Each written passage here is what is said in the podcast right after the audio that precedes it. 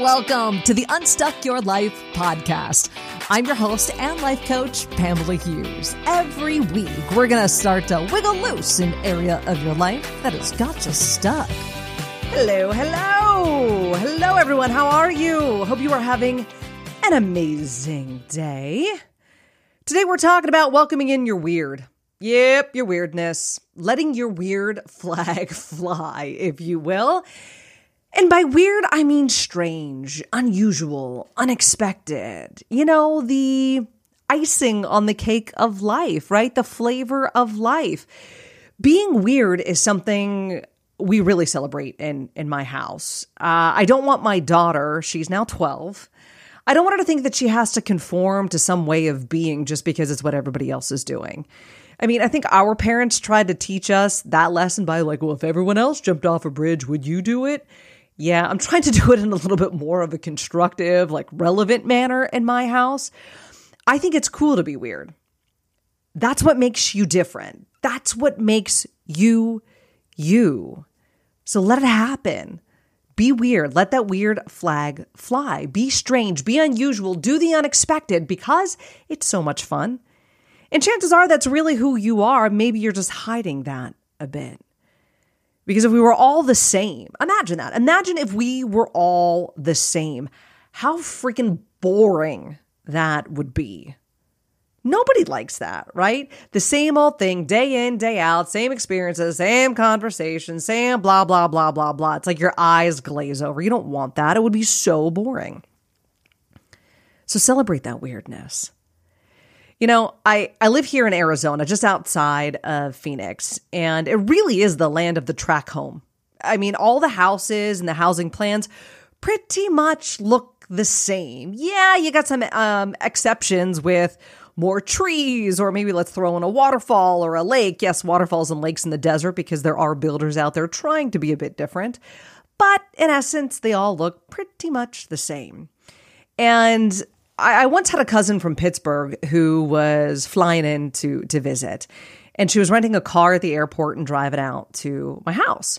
And so she had all the directions she needed, all, you know, Google Maps and all that kind of thing. But she had said to me, Hey, what color is your house?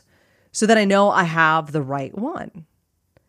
It was such an East Coast thing to ask. I mean, I literally laughed out loud because I had no idea how to describe the color of my house. You see, here in Phoenix with the track homes, pretty much every house is the same color. It's beige. It could be a dark beige, it could be a light beige. There's some kind of orangish hue beiges out there, but at the end of the day, it's still beige. And so, how do you describe the nuances of the different shades of beige? And I had never really thought about it until she asked that question. Similar houses, all painted the same. It's pretty normal here in Arizona, again, at least where I'm at outside of Phoenix. And it's also no wonder why there's a community right down the road from our house that I love. It's called Agritopia. It's absolutely adorable. It's weird. Agritopia is weird. The houses have these big front porches, huge tree lined streets, grass in the front yards. The neighbors know each other. They don't have cinder blocks, you know, blocking them off from everybody in the world. It it doesn't look like Arizona. In other words, Agritopia is weird. It's strange, it's unusual, it's unexpected in the sea of beige homes. Now, I'm not here like bagging on my hometown or the housing in my hometown. I live in a beige track home and I love it. But I'm also drawn to the parts of town that buck that trend, that have their own identity. How many of you have that? How many of you have bucked the trend and have your own identity? How many really celebrate who you are and the differences that you have? Or do you hide those out of fear of what people might say or think or how they may judge you? There's no judgment here. None whatsoever. I get it. I've hidden those parts of myself before, and there probably are some aspects of myself that I'm hiding, that I'm working on. And that's what this podcast is geared towards. Those of you who want to work on just allowing yourself to be you. And that's going to be weird for some people. And that's okay. Those of you who want to show up who you are, do what you want to do, even if that goes against what someone else might think is normal. You know what? And uh, okay, I want to stop a second and I want to talk about that one word, normal. If you've listened to this podcast for any period of time, you've heard me say this, but I think it's a really important point to shed some light on. So I'm going to revisit it again. Normal. Normal means typical. Normal does not mean good. Normal means typical. And I think that we get the definition of normal twisted. We think that it means good. It doesn't mean good, it means typical. So, for instance, in the 60s, it was absolutely normal for people to smoke. That didn't make it good. Like right now, it is totally normal for someone to be obese. That doesn't make it good. It's normal to be in debt. It's normal to have student loan debt. That doesn't make it good. It just makes it normal. It just makes it typical. And and that little nugget, that little idea of how normal is typical, it doesn't necessarily mean good, can give you a lot of freedom and relief if you just let it. Because when you start doing the thing that other people aren't doing, when you stop being normal, you will be weird. Like that's what happens. When you stop being normal, you become weird. And it's not a bad thing. Again, it's not about good or bad. It's just different. When you do the unusual instead of the typical, you are weird and not normal. We've been conditioned to believe normal means good, weird means bad. They're not good or bad, they're just different. So, in what ways are you different? In what ways are you weird? What do you do that's weird? What do you like that's weird? Do you celebrate that weirdness or do you shy away from it? And why? When I worked in radio, uh, I still remember this day. I was having a conversation with a coworker, and he he said, "You know what, Pamela? I didn't know this, but you're a little bit of a hippie." I was like, "What?" I am standing there in my heels, my outfit like you know decked out on point, and you're calling me a hippie? I I was a I was a little turned off. I was a little uncomfortable by this. No, we had just got done talking about how I compost and I have an organic garden and I eat organic foods and vegetables. How I'm into like integrative medicine and I use essential oils. So that is where he was getting this whole idea of being a hippie. And I got to admit, I was taken aback. I had never thought of myself that way before. And to be honest, I don't even really know what a hippie is. Like I got an idea in my head, but like a definition of what is and what isn't, I don't know. I just didn't feel like that was me. And it was different. It was weird. And and I didn't want to be different. I didn't want to be weird. I thought it was bad. So what I ended up doing is I like I stopped talking around the office about like my hobbies. I stopped talking about the gardening. I stopped talking about like my body and nutrition and what I was learning in that realm. Like I stopped sharing a big part of me because I didn't want to be different. I thought like being like everyone else, like fitting in was what was more important. Have you ever felt that way? Have you ever like dimmed who you are because you didn't want to stand out and be different? I think we all have in one way or another. Some of us do it consciously, some of us do it unconsciously, but that need to fit in is biological, it's tribal, it's what allowed us to survive as humans back when we lived in in like, you know, the cave and in tribes. If you didn't fit in the tribe, you got kicked out. And if you got kicked out of the tribe, you died. So we are hardwired as humans to want to fit in. But we're no longer in tribes like that. If somebody doesn't like us and they want to kick us out of their life, that doesn't mean we're going to die. That means that we're going to go through some uncomfortable emotion, but we are going to survive. Our brains haven't caught up to that yet. So I think it's important for us to have these discussions because we go along to go along. We don't rock the boat. We conform because we want to fit in. But what is it that you're actually fitting into? Like, have you ever stopped to ask yourself that? Is it really what you want? Or is it just what you know? Or are you afraid of what you're going to feel if you don't fit in. It all reminds me of something I read a while ago by uh, Rollo May. He's a, a pretty well known psychiatrist and wrote the book Man's Search for Himself. In that book, he said, The opposite of courage in our society is not cowardice, it's conformity. The opposite of courage isn't cowardice, it's conformity. So people acting like everyone else without knowing why, without knowing where they're going, that doesn't take courage. That's conformity. It takes courage to do what you want to do, to say what you want to say, to be who you want to be. That takes courage. When we do what we think is expected of us, when we say what we think others want to hear, when we are what we think others want us to be, we're conforming to their idea of us, not our own.